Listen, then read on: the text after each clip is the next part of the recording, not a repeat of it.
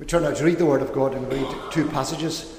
First of all, in the Old Testament and uh, in Isaiah chapter 40 and at verse number 1. Isaiah chapter 40 and at verse number 1. Comfort, comfort my people, says your God. Speak tenderly to Jerusalem and cry to her that her warfare is ended, that her iniquity is pardoned, that she has received from the Lord's hand double for all her sins. A voice cries, In the wilderness, prepare the way of the Lord, make straight in the desert a highway for our God. Every valley shall be lifted up, and every mountain and hill be made low. The uneven ground shall become level, and the rough places a plain. The glory of the Lord shall be revealed, and all flesh shall see it together, for the mouth of the Lord has spoken. A voice says, Cry. And I said, What shall I cry? All flesh is grass, and all its beauty is like the flower of the field. The grass withers, the flower fades, when the breath of the Lord blows on it. Surely the people are grass. The grass withers, the flower fades, but the word of our God will stand forever. Go on up to a high mountain, O Zion, herald of good news. Lift up your voice with strength, O Jerusalem, herald of good news. Lift it up, fear not. Say to the cities of Judah, Behold your God. Behold, the Lord God comes with might, and his arm rules for him. Behold, his reward is with him, and his recompense before him. He will tend his flock like a shepherd. He will gather the lambs in his arms. He will carry them in his bosom and gently lead those that are with young. And so on. And then we turn to the first letter of Peter and chapter 2. Sorry, first letter of Peter chapter 1 and at verse 22. I'm reading into the first part of chapter 2. First Peter 1 at verse 22. And as we read down through verse 24, that it's a quotation from the passage that we have read in the prophecy of Isaiah. Having purified your souls by your obedience to the truth, for a sincerely brotherly love, love one another earnestly from a pure heart, since you have been born again, not of perishable seed, but of imperishable, through the living and abiding Word of God. For all flesh is like grass, and all its glory like the flower of grass. The grass withers and the flower falls but the word of the Lord remains forever. And this word is the good news that was preached to you. So put away all malice and all deceit, and hypocrisy and envy and all slander. Like newborn infants, long for the pure spiritual milk, that by it you may grow up into salvation, if indeed you have tasted that the Lord is good. Amen. This is the word of God, and we trust that we bless to us these readings from it. We'll now turn to praise God again from the Scottish Psalter on Psalm 103 and at verse number 14, it's on page 370. Psalm 103 at verse number 14. For he remembers we are dust, and he our frame well knows. Frail man, his days are like the grass, as flower and field he grows. We'll sing from verse 14 to the verse 18 to God's praise.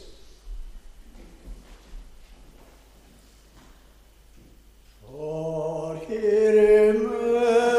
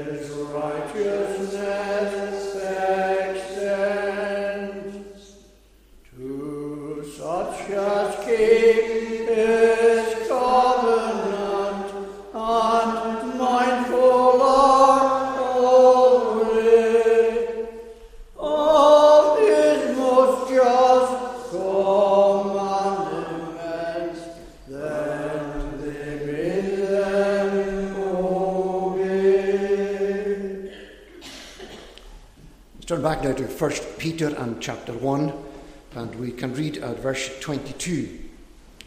1 Peter 1 at verse 22. Having purified your souls by your obedience to the truth, for a sincere brotherly love, love one another earnestly from a pure heart, since you have been born again, not of perishable seed, but of imperishable, through the living and abiding Word of God.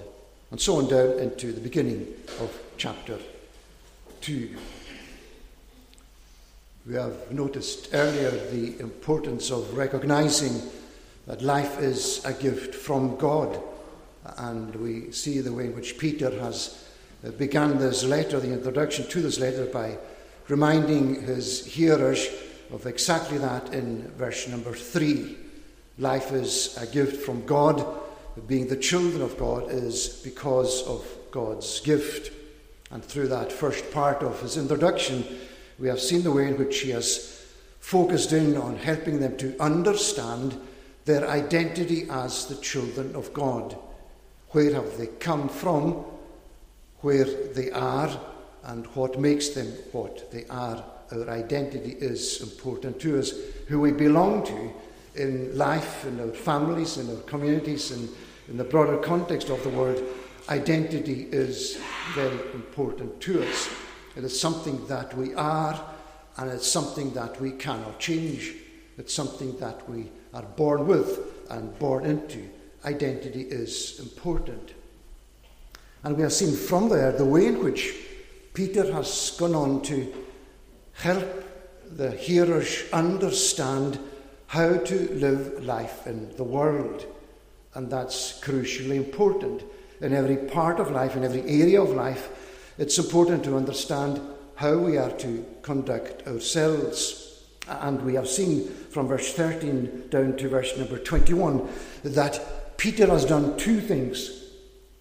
He has shown them how they are to conduct themselves in their relationship with God. It's crucial, it's vital to have that understanding of as being the children of God, that we are first of all responsible to conduct our lives in a way that is pleasing to God. How we conduct ourselves in our relation with God. And the second thing that he has done uh, through these verses, he has helped them to understand how they should conduct themselves in their relationship with the world around them, their culture. How are they to live in the world in which they live, understanding that they have a responsibility because they are the children of God. When we come to verse 22, we are coming to the third important aspect of how we conduct our lives as the children of God in this world. And that third aspect is how we live and conduct ourselves in our relationship with those other children of God, with those who are around us in the Christian community. And that completes the way in which he wants them to understand behavior, relationship with God, relationship with culture, and now relationship with each other in the Christian community. And today we want to look at these verses and to see the way in which he draws attention to Christian conduct and life in God's family. And we notice from verse 22, we notice first of all that we see there is family devotion. It's what we expect. Unless a family is dysfunctional, there is devotion within the family. The relationships are, are there, and we so often say things like blood is thicker than water. There is something in family life that knits people together and keeps them formed together as those who belong to that family. And God's family is no different to that. And when He comes to focus in on how they are to conduct themselves in the family, He wants to lay down a precondition what must be in place before they are able to do this. And the precondition, what must be in place, is at the very beginning of verse 22, having purified your souls by your obedience to the truth for a sincere brotherly love. It is something that they have done. And notice this is an activity in which they themselves are engaged. And the way in which Peter writes, it's something that they have done at one time, and because they have done that, it continues to impact on their everyday lives. And that's the very nature of being the children of God. We become the children of God. And from that time onwards, what has happened to us, what has taken place, impacts on the rest of our lives. It has a permanent, ongoing influence. And here we see that they have purified their souls by obedience to the truth. And if we are going to simplify that whole idea of, of purifying their souls, the simple way of understanding it is that they are set apart and set themselves apart for the service of God. They belong to the culture in which they lived, they belong to the world in which they lived, to that kind of lifestyle. But at a particular time in their lives, they ceased to live like that, and instead they set themselves apart. They purified their souls. There was that cleansing uh, and that setting apart which makes them acceptable in the presence of God. And if I read the, my Old Testament, I, I, I understand this much about being impure and being unclean that the impure and the unclean cannot have access to the presence of God. They are barred from the presence of God. But as soon as a person is declared clean, and that through the service of God and through the sacrifice that God has put in place, then on that basis, a person is declared clean and has access into the presence of God. And so they and we ourselves, as the children of God, they have performed this action through which they have passed from the state of being barred from the presence of God to being welcomed in the presence of the same God. And they have done that by their obedience to the truth. And obedience, of course, is something that they do. And the focus here is not on what God has done for them, that will come later. The focus here is on what they have done in hearing the truth of the gospel, in understanding what the truth of the gospel requires of them, and in embracing that same truth and taking ownership of it in the sense that they are going to live out in obedience to this truth from this point onwards. And we can think immediately of that moment in which they believe on the Lord Jesus Christ. They are brought alive by the Spirit of God. That is God's work upon them and in them. And the instantaneous response on their part is to give obedience to the truth of the gospel, to the following of the Lord Jesus, who is the way and the truth and the life, to the following of the Lord Jesus who speaks of the truth as a truth that makes you free. And so the obedience that, that forms their lives in following the Lord Jesus as disciples, which externally may give the impression of, of, being, of being bound in as a slave to do something against your will, in actual fact, the obedience to the truth is their very stepping in to the freedom that belongs to the children of God. And so today, as we think of our responsibility to each other in, in the family of God and in the community of faith, we think of, of the way in which God sets us apart, and as a result of that, we set ourselves apart. And Jesus, in praying for the disciples in John 17 before he went to the cross, he prayed to the Father and he said to the Father, Sanctify them, purify them, set them apart in the truth. Your word is truth. And so today, God is doing the setting apart But at the same time, in response to that, as the children of God, we are setting ourselves apart in embracing the truth of the gospel and so becoming the children of God. In other words, we are submitting ourselves to all that God requires of us. And because of that and through that, and we see the way in which there is a fundamental requirement that arises out of that purifying, and it is for a sincere brotherly love, purifying your souls. And the only thing that's going to stop you and me today from having sincere brotherly love is what we are in our hearts. We can talk the talk, we can give the impression in so many different ways of loving, but it's what is in our hearts. It's the purifying comes when we embrace the Lord Jesus. There is that clearing out of the very things that we have at the beginning of chapter 2.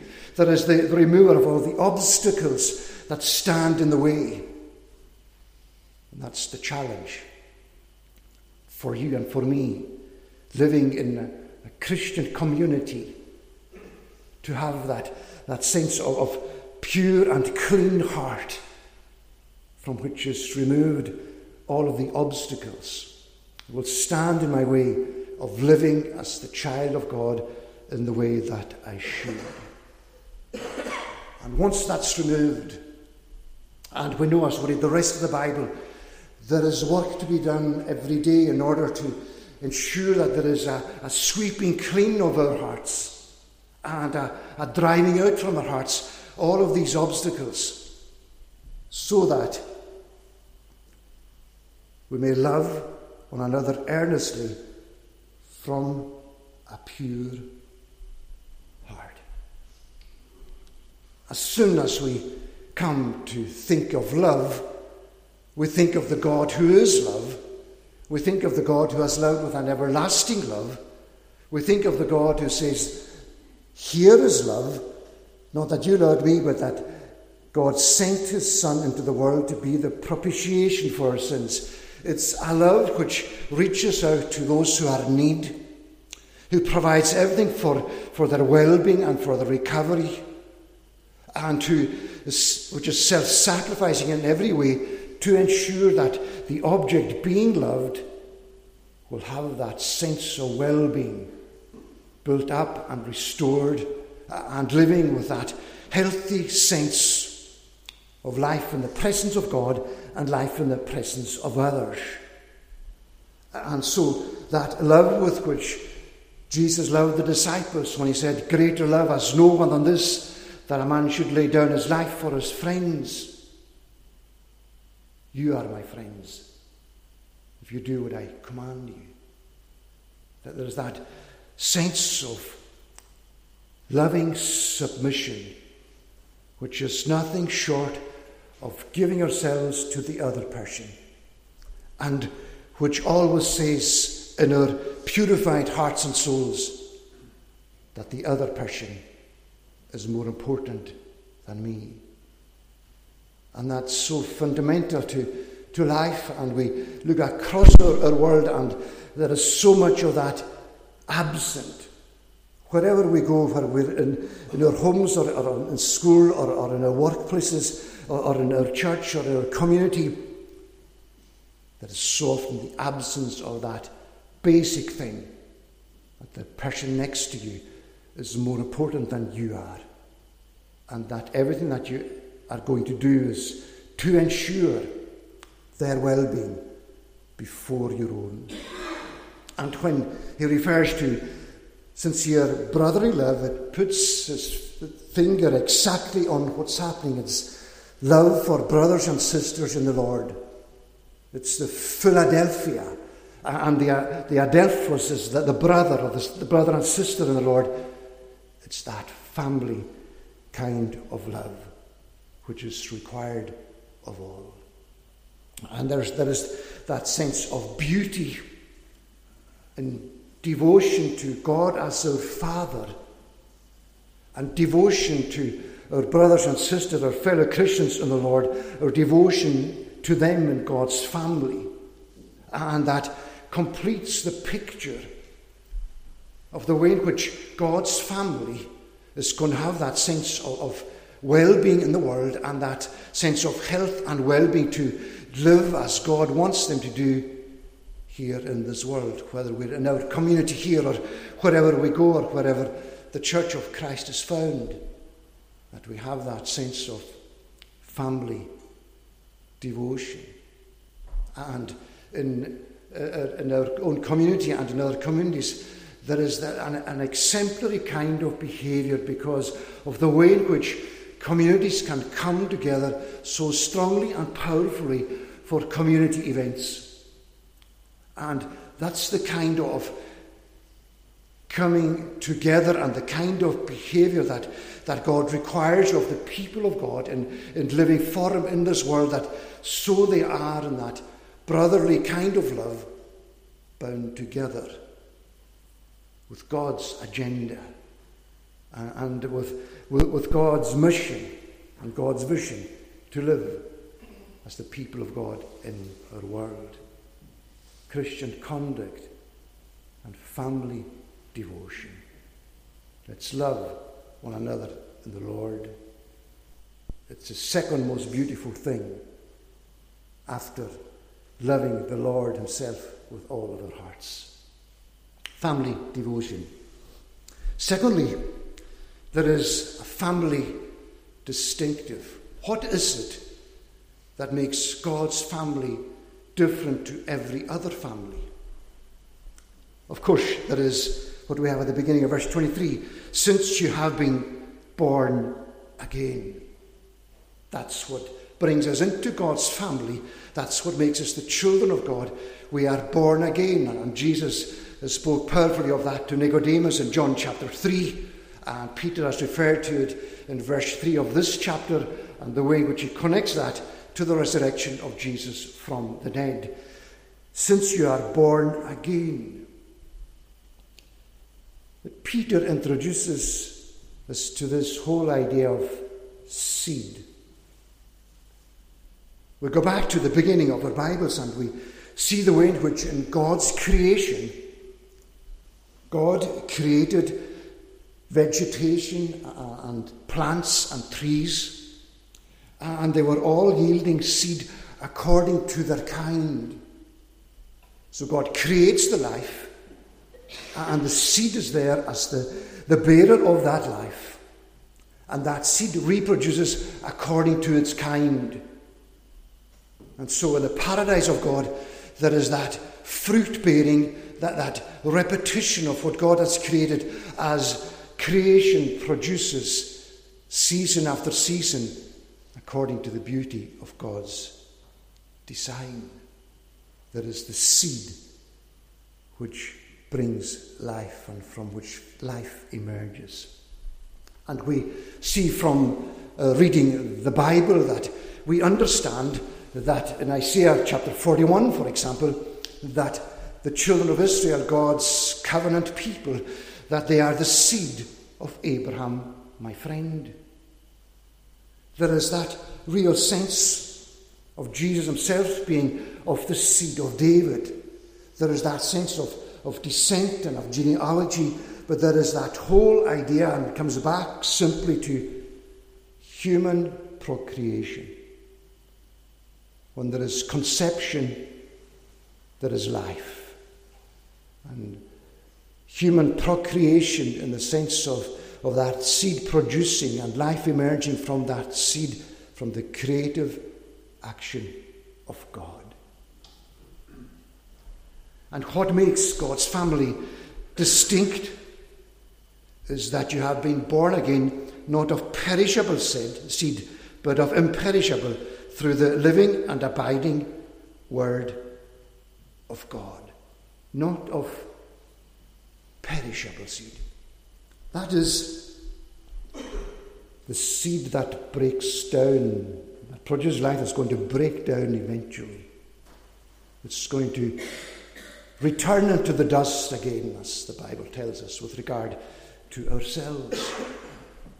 And there's that perishable seed which caused David to, to reflect on his own experience in Psalm 51 and to go right back to the moment of his conception and to describe that moment that he was brought forth in iniquity and in sin did my mother conceive me. In the moment of his conception, there is that sense of sin and of guilt. There is the, the creative life of God, and at the same time, there is that sense of sinnership. And from the moment of his conception, David is a sinner. He is born a sinner. He lives his life as a sinner, a sinner who has the grace of God. But because of the human form of procreation, there is life conceived. And from that point onwards, that life points, looks forward to the day of death.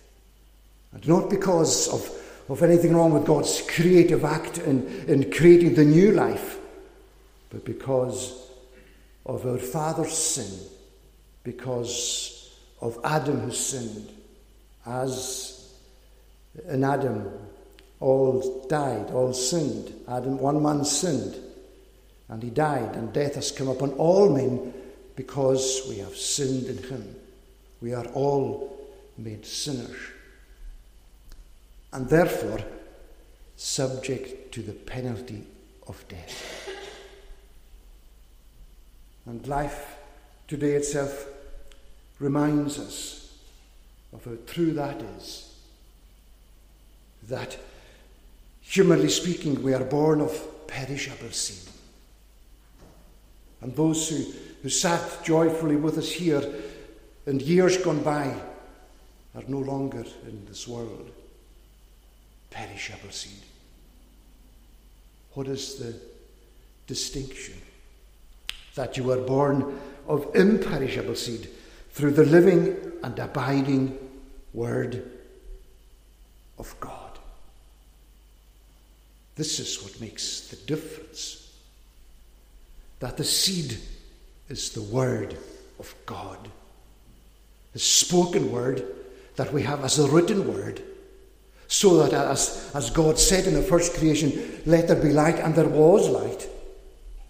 So God says, Let there be life, and there is life. And that life now is not affected by the sin of Adam.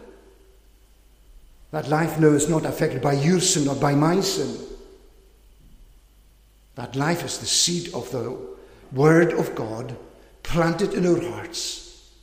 And by its very nature, it is the, the living and the abiding Word of God. It lives forever. The seed produces its own kind. And in, in the marvel of, of that moment, and, and we see it in the first creation where, where God did say, Let there be light, and there was light. And the Spirit of God is, is brooding over the waters. And all of the, the creative power of the Spirit and the Word of God come together in that moment to create that light. And so, for you and for me, in this moment of the new birth, there is the Word of God and there is the Spirit of God. And they, they come together as the Word is the breath of God and the Spirit is also the breath of God. They come together. And in that, moment, there is life produced that will never end. And that's what makes this family devotion not only possible, it makes it certain. And doesn't just make it certain, it means that it endures forever. Nothing will bring it to an end. And thus, the writer to the Hebrews speaks about the Lord Jesus as a priest according to the power of an indestructible life. Everyone here today who, who knows God's love in their hearts, they have the Spirit of God in their hearts, they have a life which is indestructible. And we, we can look at each other and we can see how far removed we look from that, and that's the reality of it. But that reality should never mask or veil or hide the fact that the life in our hearts is life that is indestructible. And Peter goes on to quote these words from Isaiah chapter 40 All flesh is like grass, all its glory like the flower of grass. The grass withers and the flower falls, but the word of the Lord remains forever. Emphasizing the continuance and the constancy of the Word of God. But why? Why did Peter choose Isaiah chapter 40 and these words? He chose them because Isaiah was speaking to a people just like the people in Turkey and Asia Minor. And he was speaking to a people who were going to see the, the power of the Assyrian Empire. He was speaking to a people who were going to see the power of the Babylonian Empire. And all of God's judgments coming upon them and, and surrounding them and seeking in every way to destroy their lives as the children of God. And Isaiah speaking into their lives, into their culture, and he said to them, All flesh like the Assyrians, like the Babylonians. All flesh is like grass. The grass withers, the flower falls. And Isaiah goes on to say, Because the Spirit of the Lord blows upon it, all flesh is like grass. The Assyrian Empire fell apart. The Babylonian Empire fell apart. The Persian Empire was raised up by God. The people of God came back to Jerusalem they thought that was impossible. The word of the Lord endures forever. Behold your God, says Isaiah. Send out your messengers to the people of God. Behold your God. Prepare the way of the Lord. Your king is coming. Peter can say to them, This, that word, in Isaiah, this is the word that is the good news that was preached to you. The people in Isaiah's day were asked to prepare the, the highway for God because God's king was coming with God's salvation. And Peter is saying, what God promised to them is now what's happening to you. And he is saying to them that now in Asia Minor, despite the power of the Roman culture around you, despite its paganism, despite its idolatry, despite its immorality, despite every way in which it is opposite and contrary to the Word of God, despite all of that, it will never destroy your faith. It will never destroy your love for God. It will never destroy your love for the people of God. All flesh is grass, they will vanish away. The Word of God abides forever. Your faith and your love and your status as the children of God will stand forever. The distinctive that makes the children of God indestructible because of the indestructible life of God in their hearts. And just like the people of Asia Minor, we don't need to fear our culture. It's powerful. Every force seems to be running with it and running away from the Word of God. And, and it threatens our faith and our freedom in so many different ways and we are fearful. But God is telling us all flesh is like grass. When the wind, when the, the breath of the Lord blows upon it, it falls, vanishes away. Our life is indestructible. Our love is indestructible.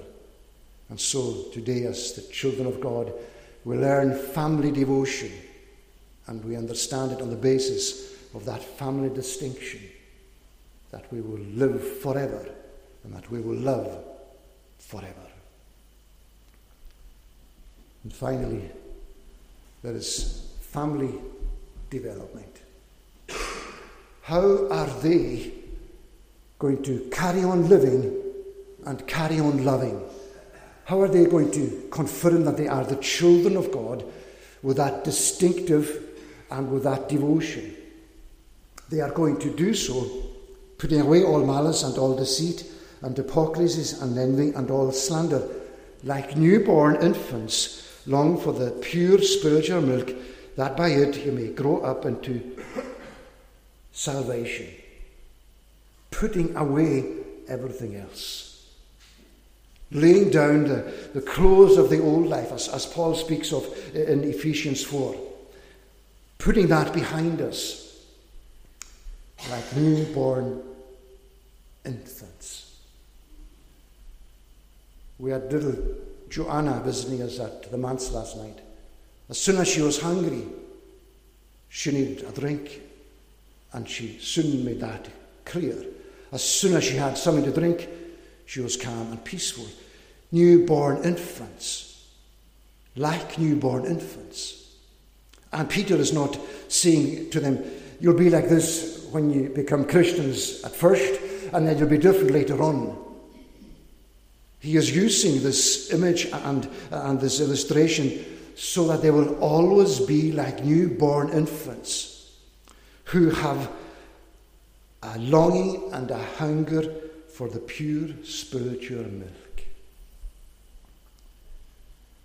And longings are a wonderful thing, they're a precious thing, and they are harmful things as well. Because we all have our longings. And sometimes we cannot help what, what, what is stirred up in our hearts. And we, we have to learn to, to put the, the wrong kind of longing, longings to the side because they will want us to promote ourselves, they will want us to serve ourselves and stop serving others. But we have to come with all of our longings to the Word of God.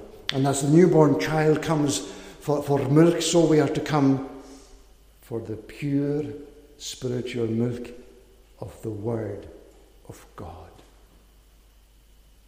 The reference back to the very Word which is living and abiding, that pure spiritual milk. It's reasonable, it's understandable, it's all about how it provides all of the, the, the nutrients and the nourishment for my life as the child of God. It's the living Word of God, so that we might grow up into salvation. And how we all need to grow in every way, but especially to grow up into salvation. And in the, the words of, of John Owen, he said, And this, in our case, is the Word of God with all other ordinances of divine worship which depend thereon. If men will neglect their daily food that is provided for them, it is no wonder if they be weak and thriftless. Longing for the pure spiritual milk. It's the Word of God for which the child of God is hungry. Hungry on the Lord's Day, hungry on every weekday.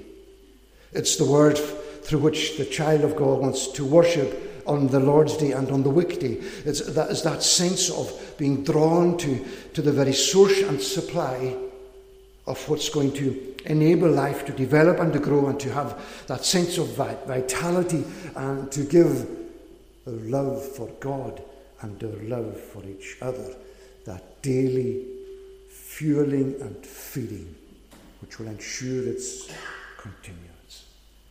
And so today, let's think of our responsibility to one another. And let's think of the importance of, of being set apart in God's family and to live with that brotherly kind of love. Let's remember our distinctive.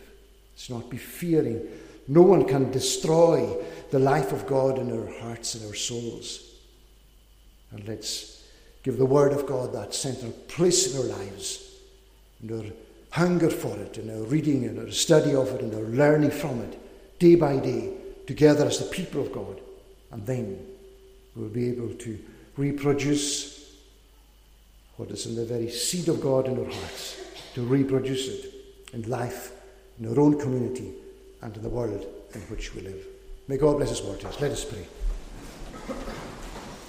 Most gracious and eternal God, we rejoice in you as the giver of every good gift, as the creator of life, as the restorer of life, and as the one who gives to us that life that shall never end.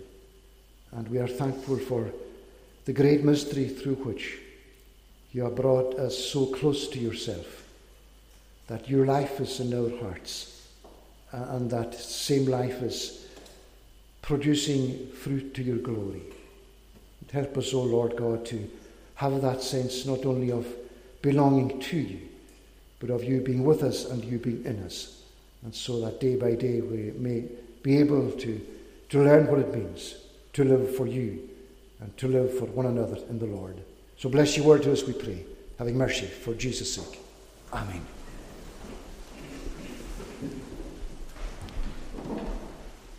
The closing psalm is Psalm number 102, the first version of the psalm. And at verse number 25, it's on page 366. Psalm 102, the first version, on page 366 and at verse 25.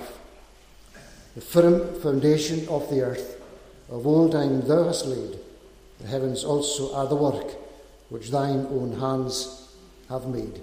We sing to the end of the psalm to God's praise. The firm